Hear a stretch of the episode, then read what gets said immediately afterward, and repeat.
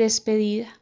Bien, he terminado. Es el día final, el 31 de julio de 2010. Ni siquiera puedo sostener correctamente el esfero entre los dedos. No me queda un solo resto de energía.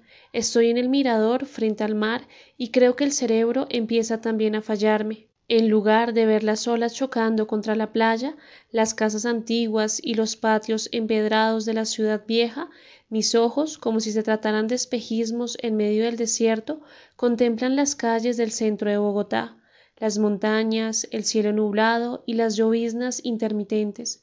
Estoy viendo a través de la nostalgia con los ojos de la memoria. Ya no tiene sentido que prolongue esta agonía. Conseguí morfina y somníferos suficientes como para una sobredosis letal. Ya mezclé todo con un frasco de yogur y listo.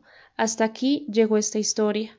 Desde el suicidio de mi padre siempre supe que al final yo también me mataría, como un símbolo de libertad y autodeterminación. Quizás toda mi vida no ha sido más que un entrenamiento para llegar hasta este momento. En mi voz está el clamor de un continente que aguanta sin quejarse.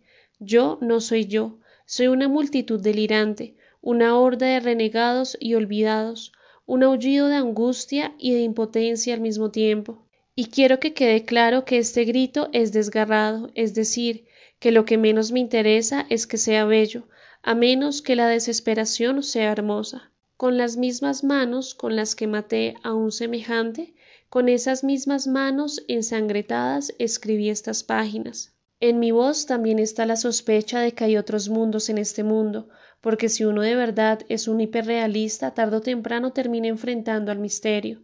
Aparecen y desaparecen los rostros de mis amigos, el de Bernardo, el de mi padre, el de Mr. Nadie, el de la Schiffer, el de Capeto Cervantes. Voy y vengo por los corredores de mi pasado. Llegó el momento de despedirme. Bogotá. Ojalá que un día seas recordada por la forma extravagante y absurda como te quisimos, por la manera como te entregamos nuestra vida, por las mil historias que fuimos descubriendo en tus calles peligrosas y magníficas.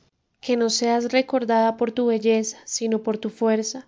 En ningún otro lugar hay que luchar tanto y por eso mismo en ningún otro lugar se está tan vivo. Porque la vida es excesiva y delirante o no es, y me llegó el momento de dejarte. Cierro los ojos y veo las calles del mercado de San Victorino, las de Usaquén, las de la Candelaria. Adiós, ciudad gótica empiezo a confundir las formas y los colores. Lástima no poder fotografiar estas últimas visiones. Soy el octavo y el último punto de fuga, el que contempla el cuadro apocalíptico. Soy Nexus 134.223. Me muero con las uñas y los colmillos afilados. Siempre fui una bestia solitaria, un perro salvaje. Valió la pena todo esto, no hay la menor duda, porque en el fondo ser felices era lo de menos. Bogotá 2011.